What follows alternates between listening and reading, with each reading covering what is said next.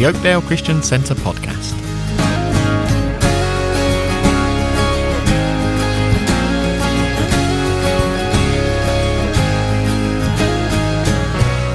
This is the fifth part in our series on the Holy Spirit. Today we look at the negative reactions we can have. The main reading is Ephesians chapter 4.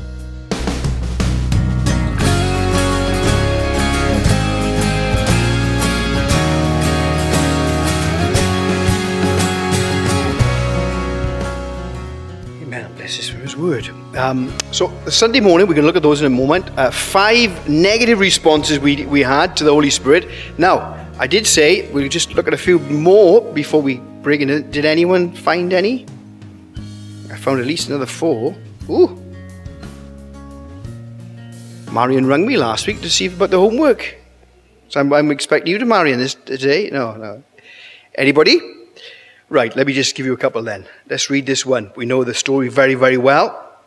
We'll find two here, negative reactions, what we responded to what the Holy Spirit is trying to do and trying to say. Acts 5, 1-4 and verse 9 as well. Now a man named Ananias, together with his wife Sapphira, also sold a piece of property. With his wife's full knowledge, he kept back part of the money for himself, but brought the rest and put it at the apostles' feet. Then Peter said, Ananias, how is it that Satan has filled your heart, that you have lied to the Holy Spirit, and have kept for yourself some of the money you received from the land? Didn't it belong to you before it was sold? And after it was sold, wasn't the money at your disposal? What made you think of doing such a thing? You have not lied to men, but to God. Peter said to her, how could you agree to test the Spirit of the Lord? Look, the feet of the man who buried your husband are at the door, and they will carry you out also. Lying to the Holy Spirit and testing him. Lying, well, it's that word where our word today, pseudo. Something that's pseudo is something that's false, that something is a sham. And really their lie was pretended to be something they were not. This is all, yeah? Is this as much as you gathered? Oh, yeah, that's what we had. And Peter said, why are you doing this? He says, all you had to say is, look, here's a gift. Don't show, don't lie. And, of course, there we have lying to the Holy Spirit. Of course, just remember, just read the lovely verses. Just the verses always reveal it. And he says, why has Satan filled your heart? And when he fills our heart, because he's the father of lies, he's the father of pretense, he's the father of pride, when any of those things crop up in your life, the Bible says you give him room for the enemy to come in and whisper in and say, Dave, you're pretty good. Yeah, they won't know, they want this and that, and all this pride and lies and all that kind of thing, lying to and testing him, enticing him. And we belittle God sometimes, don't we? It's very interesting. I was reading this today, and I was looking at this. Two people, of course, because this is the beginning of the church, isn't it? You say, well, why don't people die now in the church? Good question. Well, not like this, but some, when we talk about breaking of bread, some have gone early, and no doubt about that. Some have gone out to heaven before their time because they've broken bread wrongly. But, of course, this was the beginning of the church, and God wanted to just put a marker down. Look, you don't lie to the Holy Spirit, you're upright and pure. And if you go back to the Old Testament, I was just reading Nadab and Abihu, Aaron's sons. Two men thought they could play fast and loose in the house of God, with the presence of God, with the incense of God. And that was the beginning of the journey, was the beginning of worship there. Old Testament, New Testament, shadow. And the Bible says the fire of the Lord came out and... goodbye, Nadab and Abihu. See you.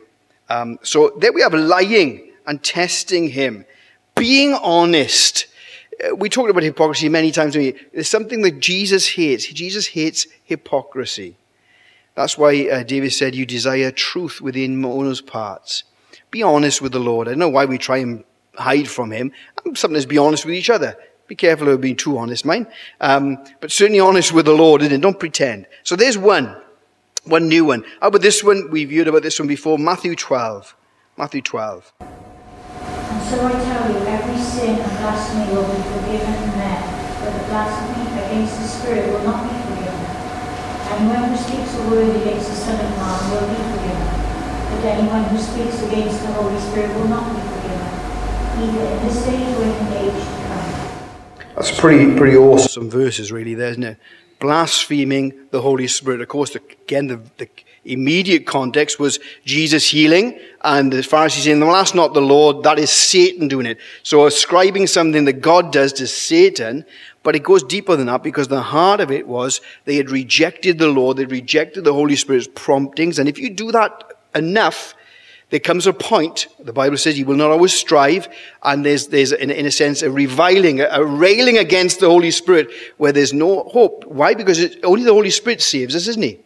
He's the one who leads us. So if we can talk about against the Jesus, but we are coming by way of Holy Spirit. Holy Spirit is the one who convicts us, converts us, leads us to Christ. So if we rebel against him, we have nowhere else to go. So there's blasphemy against the Holy Spirit. And of course, some people have come and said, oh, I think I've done that. Well, actually, if you think you've done it, this is a good chance you haven't done it, because there's a conviction in you. And when there's conviction, the Holy Spirit is around. When you don't care a jot, then be worried. Then be worried, because there's no pulling from the Holy Spirit. How about this one? Another one just cropped up from Hebrews 10. This is really interesting. Of course, there's always been, I think there's one they said they wanted a talk on predestination. I said, all the best with that one, because that's a good one, because who knows what that is and where we go? Only the Lord knows everything. But this is an interesting one, because some say, once you give your life to the Lord, really get saved, there's no turning back. And no going back. Well, these verses are really strong, and I really put the cat amongst the pigeons sometimes. Hebrews 10, and he's talking to Christians, thinking about going back, and he said, if we deliberately keep on sinning, we receive the knowledge of the sin. There's no sacrifice for sin is left, only fearful expectation of judgment and raging fire consumed. Then anyone who's rejected the law of Moses died without mercy on the testimony of two through it. How much more severely do you think a man deserves to be punished who has trampled the Son of God underfoot, who was treated as an unholy thing, the blood of the covenant that sanctified him, listen, and who has insulted the Spirit of grace? We insult him when we continue to do what we think, go our own way, where God says, no, I want to save you. Come this way. Live this way. Honor me. Adore me. Just know that I've saved you. And when you belittle salvation, help us learn not to belittle salvation. When we belittle it and we turn away and of course he's talking about them going backwards, isn't he? Going back to their old ways, going back to the religion of Judaism. He said, be careful there now. He said, no, you're stepping over into a place where you're insulting the Spirit of grace. You're insulting him. You are being insolent, despiting him. And so there's just a few, just throw those out. Just really, again, grabbing our attention that the Holy Spirit is a person. He's a real person who is the one who orchestrates all that the Father wants. The Father's will is performed and made right by the Spirit of the living God. Let's go back to our five negative responses on Sunday, and we'll just break those down a little bit more. Of course, the first one we said was ignorance, wasn't it? Not knowing. 1 Corinthians 12, 1-3. Spiritual gifts. Now, about spiritual gifts, brothers, I do not want you to be ignorant. You know that when we were pagans, somehow or other, you were influenced and led astray to make idols. Therefore, I tell you that no one who is speaking by the Spirit of God says, Jesus be cursed, and no one can say, Jesus is Lord, except by the Holy Spirit. So again, the context, when the Spirit of God is in us, we cry, Abba, Father, but we also cry, Jesus is Lord. And that's a great marker, see, because that's a great marker in the line between reality, real Christians, and cults, of course. Cults will say, oh, Jesus, yeah, good man, good prophet, a son, small s, of God. But no. He said, if the Spirit of God in you is, you will say, Jesus is Lord. That means exactly what it means. Jesus is the Lord, above and beyond, no one beside. And he said, now be careful, don't be ignorant. And of course, ignorance is not innocence, is it? It's not innocence, but there's the Lord has a bit of leeway there. But what did he say from the cross? Father, forgive them. They don't know what they're doing. So ignorance is not innocence, but it demands us to get and find out. What do you want, Holy Spirit, as we've been looking at? What do you want to do in my life? What is your ministry in me and then through me to those around? How do you want to use me? Lord, I need to be used in the gifts of the Spirit. I want to be used to bring the life of Christ to those around me. Some people have never heard that, have they? That in some context, they have a man at the front and he does everything. And no one is, no. If you don't win people to Christ, what's going to happen? Eventually, a number of years go by, the place will close. Because I can't win everybody. I've got a circle of responsibility, circle of people around me that I reach, my neighbors, my workmates, my family. But when everyone is reaching out, they did say how many people we actually reach or we're in contact with in our lifetime. And it's thousands, isn't it? Because I was talking to the other day, and they were saying, I was talking about someone, and I said, I know them as well. And we know, especially in the valleys anyway, everyone knows, well, not quite as bad these days, but everyone knew everybody, which is one sense a good thing. Because if you live for Christ, of course, if you professed and didn't live, then it wasn't so good. So ignorance, what did we say on Sunday? Listening, laziness, or if we're too little, well, again, we have a plethora of things to look at, don't we? We have great Bible studies we can look at. We have YouTube. You've got so much that you can, and if you want some recommendations, well, we'd certainly do that. But of course, the Lordship of Christ and removing, also when we come to ignorance, removal of background noise, isn't it? Removing of background noise. That's interesting because in our world, it's full of noise, isn't it? You can't even go to a shop now without music in the background. There's no quiet anywhere where there's noise all around. But in the Lord, with the Spirit, we've got to discern over the noise the Holy Spirit's voice. And the more we know, the less ignorant we are of His voice. Of course, we told you the story before, haven't we? About that man and his friend, a native Indian, going to New York, came to visit him. And as they were walking around New York, enjoying Manhattan, walked by a hotel, and outside the hotel were plants, and the native American said, "Caw," he says to me, "I just heard a cricket." And his friend said, "Shut up. Don't you have a laugh." He said, "You're just trying to wind me up." He said, "I just heard a cricket." He said, and he went across to the plant, and there, behold, was a little cricket on the plant. And he said, "I'm amazed." He said, No. He said, if you're listening, if you tune in, he said, you will hear it. Watch this now. And of course, if you've ever been to any city, but New York is bustling, it's noisy, horns are going. And he said, "Watch this now. Give me a dime," he said. He said, "Watch this." And he threw a dime on the floor. And 20 people turned around. 20 people turned around in that noise. He said, it depends what you're listening to, listening for. And the more we focus our hearing, the more we think of Nick there and Andrew there. Their hearing is far greater, isn't it? Far more tuned than ours. When Nick puts his messages, when he first did, I thought, "What's that goggle? I thought he spoke a new language.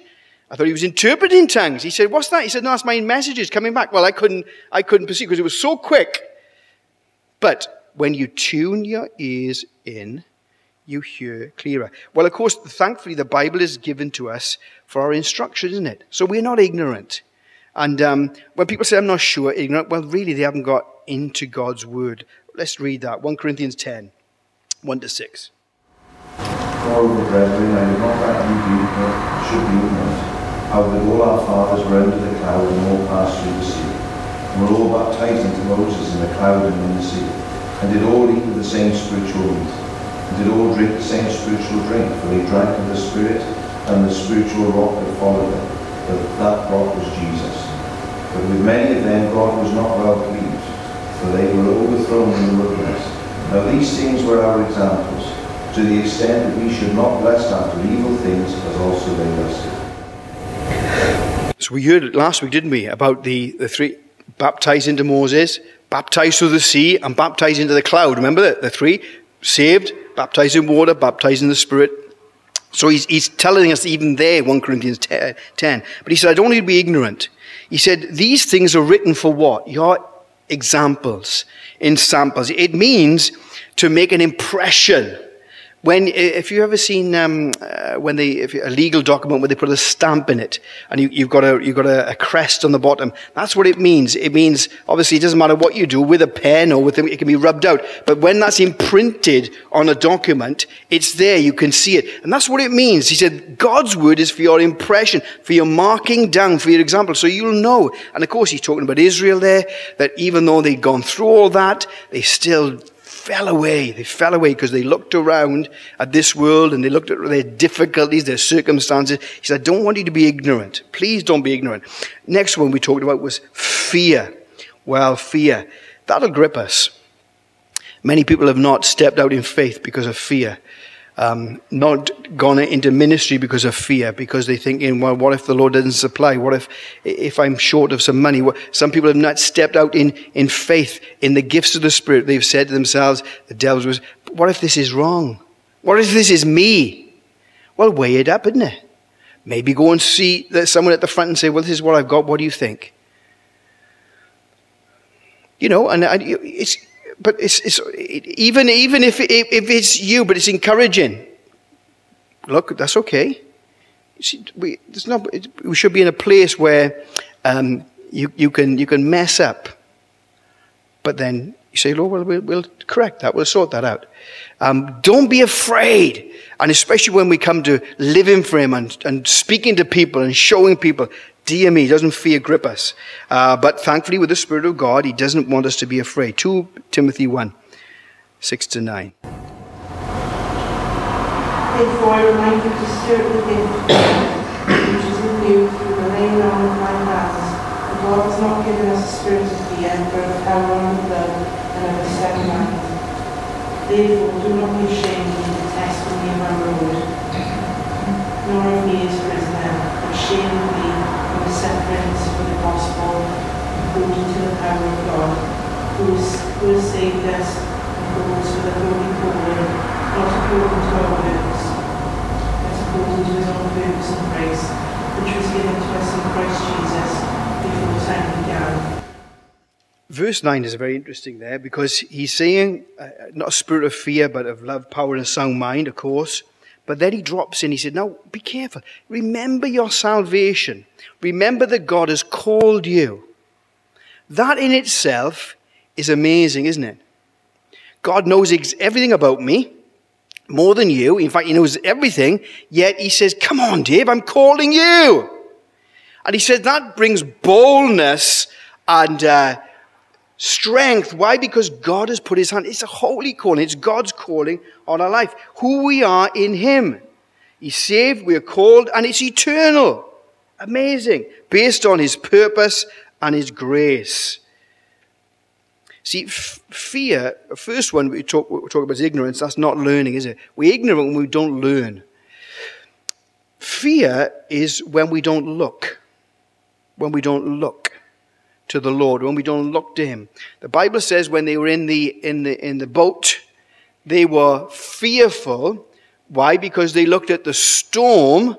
They looked at the storm and not Jesus, who was in the back of the boat. He was in the back of the boat. And they looked at the storm. What about these verses from Moses? He said, he regarded disgrace for the sake of Christ of greater value than the treasury, because why? Because he was looking for his reward. By faith he left Egypt, not fearing the king's anger. He persevered because he saw Him who is invisible. He didn't fear because his focus was on the Lord. Now remember, he was Prince of Egypt. He was Prince of Egypt, but he was looking to the Lord, looking to the Lord. So that's fear comes from not looking to the Lord. Faith, get your focus on him. Acts 4, 8-13. The Holy Spirit said to them, rulers and elders of the people, if we are being called to account today for an act of kindness shown to a man who was lame and being asked how he was healed, then know this, you and all the people of Israel, it is by the name of Jesus Christ of Nazareth, whom you crucified, but whom God raised from the dead, that this man stands before you healed. Jesus is the stone you builders rejected, which has become the cornerstone. Salvation is found in no one else, for there is no other name under heaven given to mankind by which we must be saved. When they saw the courage of Peter and John and realized that they were unschooled, ordinary men, they were astonished, and they took note that these men had been with Jesus. And that particular chapter, if we go to verse 31 as well, that after they prayed, they were filled with the Spirit and they spoke the word of God boldly. See, the Holy Spirit comes and takes fear away. Trepidation? Yeah, there'll always be a bit of that trepidation. There's no worry about that. But we will rise above it because the Holy Spirit will prompt us and say, come on. Of course, there's always that battle in it. In that the devil will whisper, he will lie. And sometimes we think, and our mind plays tricks with us sometimes, but fear is out. Why? Because we are looking to him. What does the Bible say? The more we know him, the more we trust him, and the more we will have faith and fear less. So fear.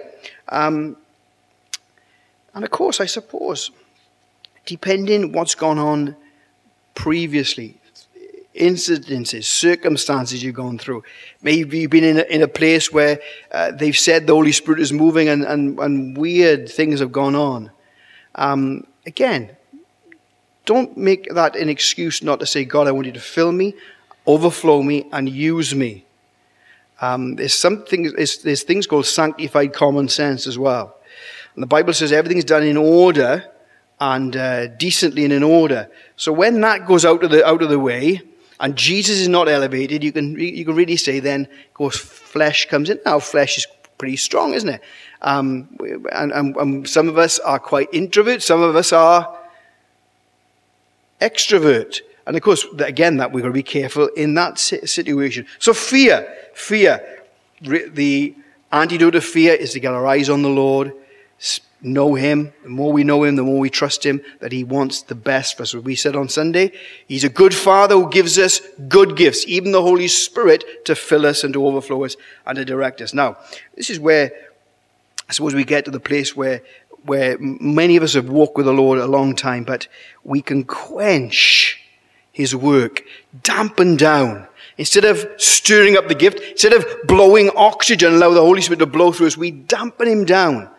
And we quench him. Let's read those verses. 1 Thessalonians 5, 14-22.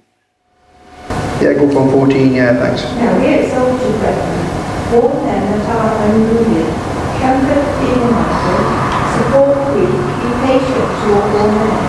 See that none render evil for evil, unto any man, but ever follow that which is good, both among yourselves and to all men. Rejoice evermore. Pray without ceasing, in everything give thanks, for this is the will of God in Christ Jesus concerning you. Quench not the Spirit, despise not prophesyings, prove all things, hold fast to that which is good, abstain from all appearance of evil. Let's read those verses, what, 25, Matthew 25, verse 6-8. And then a cry was heard, behold, the bridegroom is coming, who out to meet him. And all the virgins rose and trimmed their lamps. And the foolish said to the wise, give us some of your oil, and our lamps are going out.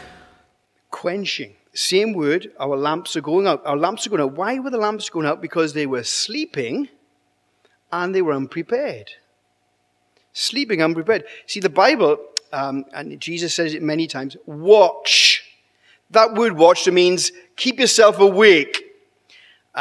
sometimes it can be mean physical, keep yourself awake in it, because sometimes we get up to pray, next minute we wake up half hour later and think, oh, I was in the third heaven, but I was just snowing away. It doesn't sometimes mean that, but of course, it's figuratively, keep your eyes open. First of all, that the Lord is coming back soon, he says. Watch to see the Lord is returning, but watch to see the spiritual climate so you can pray. He says, watch and pray. Open your eyes to see what is going on. And he talked to Jack and he talked to other people who, in our schools, what they are bombarding our children with. I tell you what, we need to get on our knees. If it grieves me, what does it do to the Father? Breaks his heart. And I'm just reading yesterday, I think it was, at Methodist Church, where of course I grew up in the Methodist Church. One of my heroes, John Wesley. Dear me, he must be heartbroken, or he would be if he was here. He's in glory now. But Methodist Church has just given approval for same-sex marriage. And that's one of the big denominations, Methodism. That is tragic. So open your eyes, he says. Don't quench the spirit. Keep watchful and alert. Of course, ultimately, we quench the spirit. The context, again, is we don't submit to God's word and we stop God's word. Of course, he's talking about the prophetic word there, but we won't submit to it and we try and stifle the God. Oh, that wasn't the Lord. Many people have said that time when the prophetic word has come or when they've read God's word, they have said, does it really mean that? Let's take it from a different angle. That's what they say now, don't we? We've got to look at, they say, look at context and age it was written. Well, there's always you've always got to be careful of the context. We always know that, and the culture that was written. But if something is right, it's right, and something is wrong, isn't it?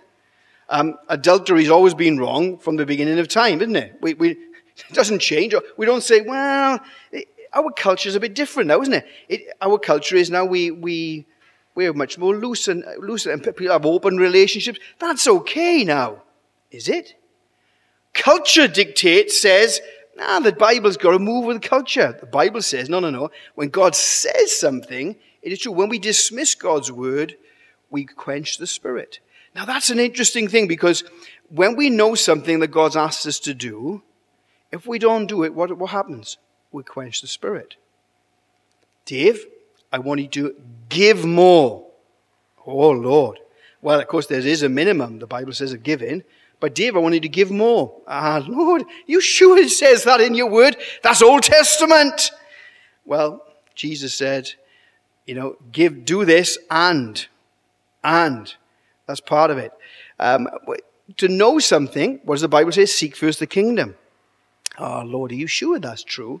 See, when we know something in God's word and we don't do it, we quench the Spirit. Why? Because the Spirit breathed this word out. It's his word. So he always brings the word and his working together. Watchful and praying. Those wise virgins they did fall asleep, but they were ready. They were prepared. They were dependent on the Lord. That's a real key. Because why? Because they brought more oil with them. They were abiding in the Lord. They knew they couldn't last on their own. They needed the Lord. There was faith and dependence in him. Quenching the spirit is when we don't, and again, we are so, when we're doing well, everything's going well, isn't it? And we start to strut a bit, don't we? Woo, I'm doing pretty good. And isn't it? Come on. We are dependent on the Lord at all times. And that's why he says, continually abide in me. That's why the Spirit of God always keeps our eyes on the Lord and the crucified one.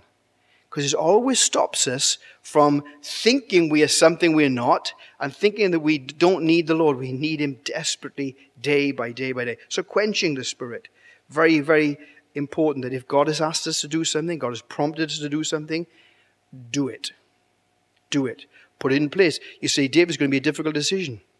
It may well be, but if God has prompted you and asked you, don't quench him. Make sure it is the Lord, of course, as we were talking the other day about, and I was talking to friends of mine, and they said some girls in their church, girls, ladies, of course, said, "Oh, we leaving this church and we're going down. This is up the valley now, and we're leaving here and we're going to a church in Cardiff." And of course, they put the caveat on it: God has told us. Well, it's always difficult to argue against that, but first I would say that's not God, because if you were living here, you go to the nearest place you can that you worship in here as best you can. Going to Cardiff? How can you go to Cardiff? What's that a nonsense? See, of course we've got to be careful that we don't allow what we want and give it to the Spirit of God. We are good at that. Let me tell you, I've done it. You've done it. We've all done it, haven't we? We've said, "Lord, I want that." I'm sure you said I could have that, Lord. I'm sure you said you prompt. No. That's why we need to keep close to Him, knowing Him in His Word, in quenching the Spirit. Now, again, not listening. That is quenching when we don't listen. What about this one, which is grieving the Holy Spirit? Mark 3:1-5. And he entered the synagogue again, and a man was there who had a withered hand. So they watched him closely, whether he would heal him on the Sabbath, so that they might accuse him. And he said to the man who had the withered hand, "Step forward." Then he said to them, "It is lawful on the Sabbath to do good or to do evil, so to save life or to kill." But they kept silence. And when they had looked around at them with anger, being grieved by the hardness of their hearts, he said to the man, "Stretch out your hand." And he stretched it out, and his hand was restored as good as the other. Of course, we looked at what grieve meant: hurt, distressed. Jesus himself, again, in the Garden of Gethsemane, the Bible said he was grieved. Why? Because he would carry sin for the first time. Was it the physical pain? No, never. But the pain that he would be separated from Father because of your sin, my sin. And here Jesus, grieved with these men, hurt. Why? Because they were hard-hearted. They couldn't see past what they wanted to see. That's a dangerous place to be. That's all they could see was what they thought was right, and not actually someone getting touched by God. In fact, they weren't interested in that, were they? They were interested in keeping their place as in authority, which meant lucrative influence. But Jesus said, no, what are you doing? Let's look at the law. And he was trying to explain to them, and he was grieved. And you see, we grieve the Lord when we're not led by him. Again, because not listening, but not led. And again, the context we just read, it's very clear, isn't it? When we begin to live how we want to live, what does he say? Be careful how you live. Don't give the devil a foothold. If you steal, stop stealing. Watch what you're saying, your words. Do not agree. Get rid of all bitterness, rage, anger, brawling, slander. He lists many things off. But what he's saying is if you do what you think is right, your flesh is in control, it will grieve the Spirit of God. And of course, we know that. We know that. What does Galatians say? Galatians 5:16-17. In the Spirit, you shall not fulfill the lusts of the flesh. For the flesh lusts against the Spirit, and the Spirit against the flesh, and these are contrary to one another, so that you do not do the things that you wish. There we are. It's very clear. The Spirit of God is here, wanting to lead us. This is the way, Dave. This is the right way. But the flesh is contrary. It's an opposition, and it's as strong as we allow him. It's as strong as we feed it. It's as strong as we allow him to have its way, our flesh. Giving way, allowing our own nature. The Bible says, don't give the enemy a foothold. Don't give him a little spot in your life. You know why? Because he'll run through it. Give him a spot and he'll take a mile. He enters and it will grieve the Holy Spirit of God. Distress, pain, sorrow. And we see that with the Israelites in a number of Psalms, but Psalm 78 especially. What does he say? 78:40. How often they rebelled against him in the desert. They grieved him in the wasteland. Again and again, they put God to the test. They vexed, they pained the Holy One of Israel. Why? Thankfully, God always gives us the reason. They did not remember his power or his redemption. And we grieve the Lord, we do our own thing when we forget how great our salvation is. And that he redeemed us. He actually shed his blood for my sin. And that's why the Bible says, keep your eyes on the Lord. Keep your eyes on the Lord. Why? Because it stops us. It really stops us in our track. When we're just about to do something, say something, be something, and the Lord says, whoa, whoa, Dave, slow down. No. Don't allow your flesh to have its way. And, of course, Israel is a great example of what happens when we continually grieve. And the Lord says, okay, go, have your way. Have what you want. We grieve him. And, of course, the last one we looked at on Sunday, which was the sort of the end result, really, resisting him, setting our will against the will of the Spirit. That is a dangerous place to be, resisting what he's asking us and telling us to do. Acts 7. Howbeit the Most High dwelleth not in temples made of hands, as saith the prophet. Heaven is my throne, and earth is my footstool. What else will he build, saith the Lord? Or what is the place of my rest? Hath not my hand made all these things? Ye stiff-necked and uncircumcised in heart and ears, ye do always resist the Holy Ghost, as your fathers did, so be ye. There's a hardness, a resistance. Of course, we looked at hard hearts before, didn't we? And, of course, when you hard your hearts, even back in Zechariah, the Bible says they made their hearts like flint. So they would not hear God's word, and they would not hear the Holy Spirit that was sent among them. Of course, we talked about the cloud, didn't he? He talked about the cloud last week. That was a picture of the Holy Spirit with them. But they resisted him. They set their heart became hard. Hardness of heart, again, comes down to not listening and allowing things to get into our lives that make us callous or dry us out. And we see that right through the Bible. And even the disciples, he said, how long? He said, you're so hard. He said, what can you understand? Because they were hard-hearted. And, of course, that leads to unrepentance, and here led to rebellion. Isaiah 63. He said, surely they are my people, children who will be true to me. And so he became their Saviour. In all their distress, he too was distressed. And the angel of his presence saved them. In his love and mercy, he redeemed them. He lifted them up and carried them all the days of old. Yet they rebelled and grieved his Holy Spirit. So he turned and became their enemy, and he himself fought against them. Then his people recalled the days of old, the days of Moses and his people. Where is he who brought them through the sea with the shepherd of his flock? Where is he who sent his Holy Spirit among them?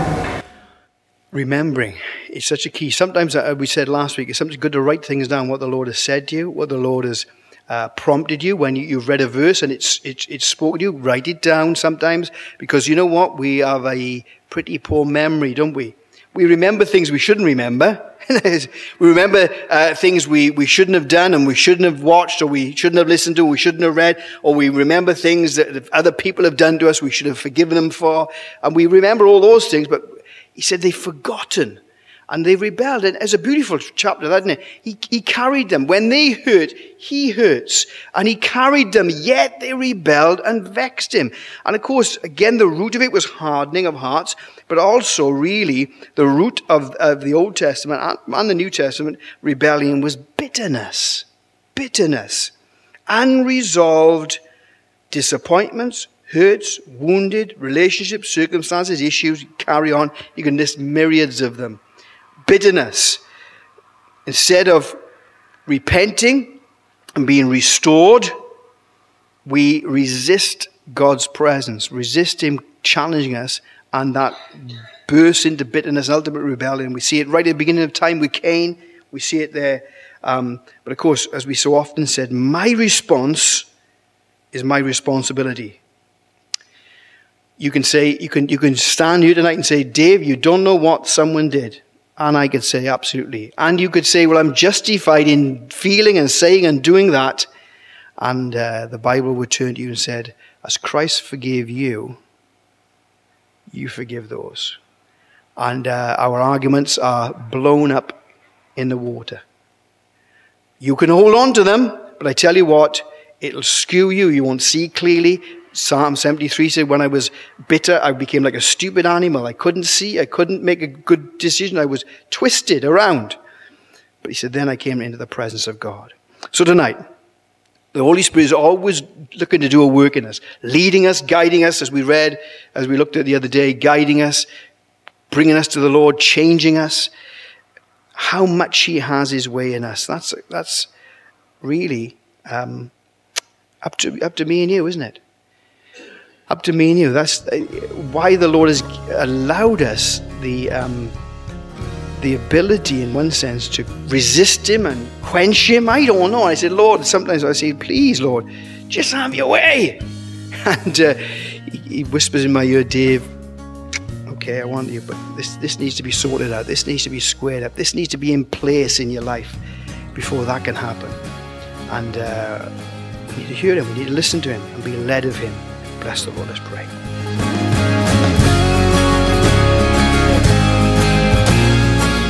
We hope you've enjoyed this episode. To find out more about our church, including our service times, visit www.oakdalechristiancentre.org.